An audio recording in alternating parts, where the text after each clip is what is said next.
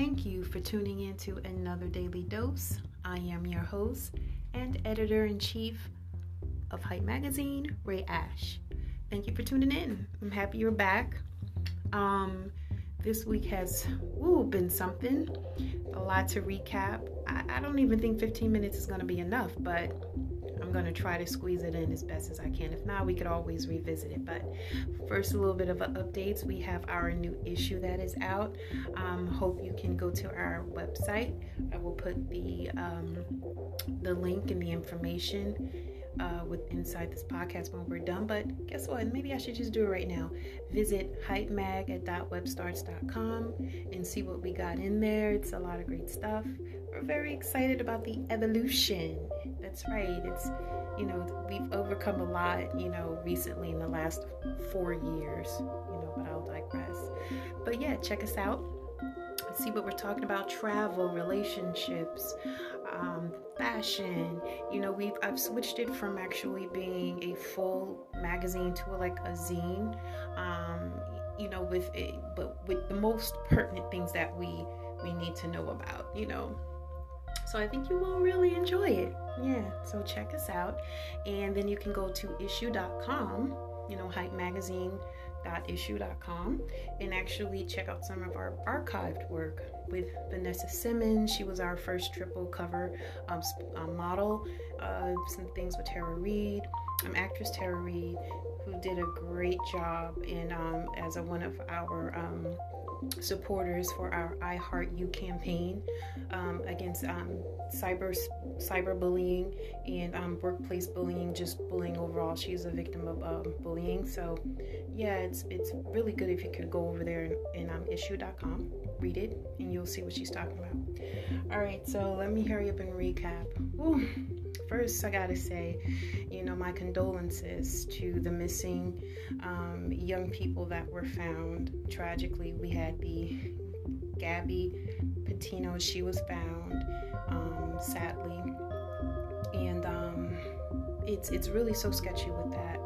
You know, her ex fiance or boyfriend, he is Jelana Lamb, as per this episode he has not been apprehended. Um, there is a warrant out for his arrest, which, you know, clearly, if you look back at the tapes, videos, pardon me, you can see that there was something wrong. Um, and the first time that um, I actually saw some recorded footage from an officer uh, who had gotten a disturbing call that um, a young lady was being um, abused, which was her, Gabby, um, she looked disheveled, so you can tell something was going on. But a lot may say the way the case was handled from the door. Um, she was also crying and seen in another instance, all alleged. But um, I wouldn't be surprised if more footage would come up. And, you, and again, my heart goes out to her parents because I couldn't um, imagine. You know, I am a mother myself, and my child is just one year older than her so I can understand. And then there was Jelani Day, who was his his disappearance was capsized, and by many who feel that all of the media attention went straight to um, the dearly departed Gabby. Dearly departed Jelani had been missing. You know, he was a med student. Um, just graduated, so he had both of them had their lives ahead of them. But we have to get into this thing where, where I have known for years, in my many years of being alive, there isn't much coverage when it comes to people of color, unless there is somebody very well known or high profile. But you know, to see the difference, and you can see the difference between the two cases.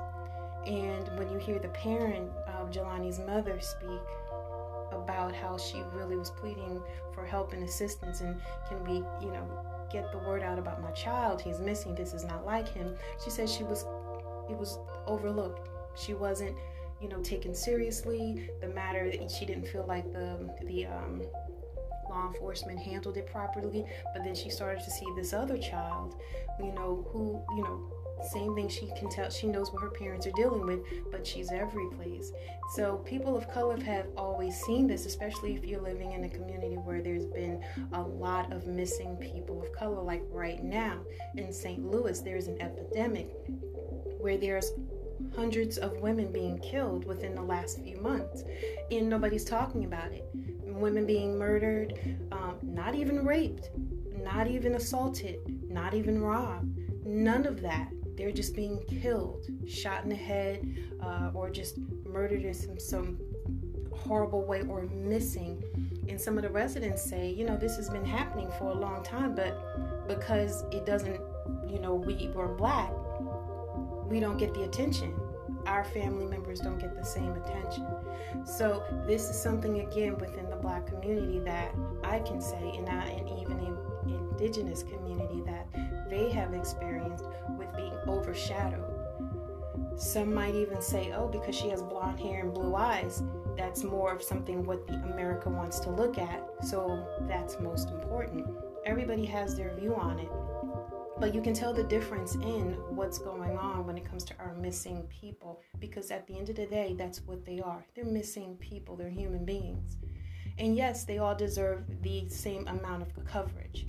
Their parents and loved ones would like to see that there is some urgency behind finding them and preserving their life if it can be. But when we have been seeing it for such a long time, you become conditioned. But now with social media, it's a whole different ball game because there are so many different outlets who can pinpoint this is happening, that's not happening. This is happening, why is that not happening? So there's a little bit more coverage in that. And then when we start fanning out for the family, when we start opening up for the family, now the more mainstream um, news outlets and media outlets want to now talk about it. Why? You should have been talking about it before. Their lives matter too. They're missing too. Their family wants to know what's happening with them as well. They want to find them. They want them home. They want to comfort them. If, if there has to be a recovery, can we show that too? Why are we only showing one one side, one particular race? And again, it always comes back to that. And you got to get out of that mode because at the end of the day, we're humans. Mothers, fathers, uh, uh brothers, sisters. When they go missing, we want to we want to know too. We want the same type of coverage. So I can kind of understand where the media and especially our other generations are coming forward. I'm like, yeah, well, this has been happening for years. And now with um, there's going to be more light as I can see because more people are talking about what's happening in St. Louis. That had that always happens when people are not looking, but now the world is looking. And one young lady had the um, she made a TikTok discussing that, which you can see on our YouTube page. And she says this has happened before, and they want to put it as gang related. Not gang related. You know, now it's dying down she says there's you there's other videos going out when people say they're not even we're not even killing each other like that. Gangs, that's like that's yeah, they're gonna always be around, but nah, this is something else. So I I think we should always try to look at both sides of everything before we say it's not this and it's not that. And one thing that I can say what is is there is not enough media coverage when people of color and that means our African American people, our Spanish um, um, family members, our indigenous family members, our Asian family members. There's not enough coverage for them because they don't fit the grade or will have enough viewership. So that means that they're only mainstream media possibly wants only one type of viewership or what they feel is more sens- it can be more sensualized or if that's even a word or sensationalized. And, and, and my thing is, is that all it's about? It's not even about the life, it's not even about the person, it's just about the ratings. But these are people's lives, and if you draw attention to one to have them found, you really should try for all, as many as you can. But when it's blatant and in your face, it's like, yeah, we're gonna focus on this child. She's been missing about the same time as this one, but nah, this one looks more appealing. And now they're both gone. So, my question is is there going to be change? Yes, because the media is making change. There, you know, this new um, this new wave with social media can either be good or bad. And in this instance, it's very good because it's fanning out and it's helping. Kelly Price's sister has jumped up there because there's a situation where she's missing. Um, even though she has a life partner, her partner has not spoken but has had an attorney speak on Kelly's behalf um, and a friend post to social media that she spoke to Kelly, but no family has, member has seen her. So, you know, they fanned out, and of course, because she's more well known, more media outlets drew attention to it. Now they're speaking about it.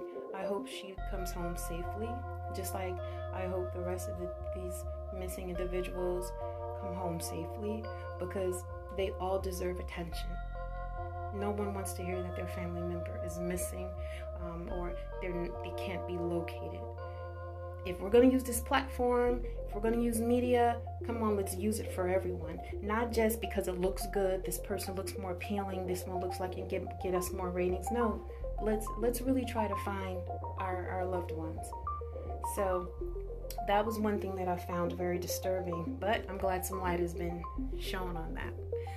Now, when it comes to um, Sunny Hostin, she was speaking about the, the the whole situation behind Haitian immigrants being sent home because of their devastation and there's no room for them here and how they've been, you know, just inhumanely treated, which they have been. And then some of the Afghan um, immigrants that are here because of what's happened to them. Both countries have been devastated, but because they're both of color, they're both black people. One is just lighter, the other one is not. Just a little bit light, one is darker.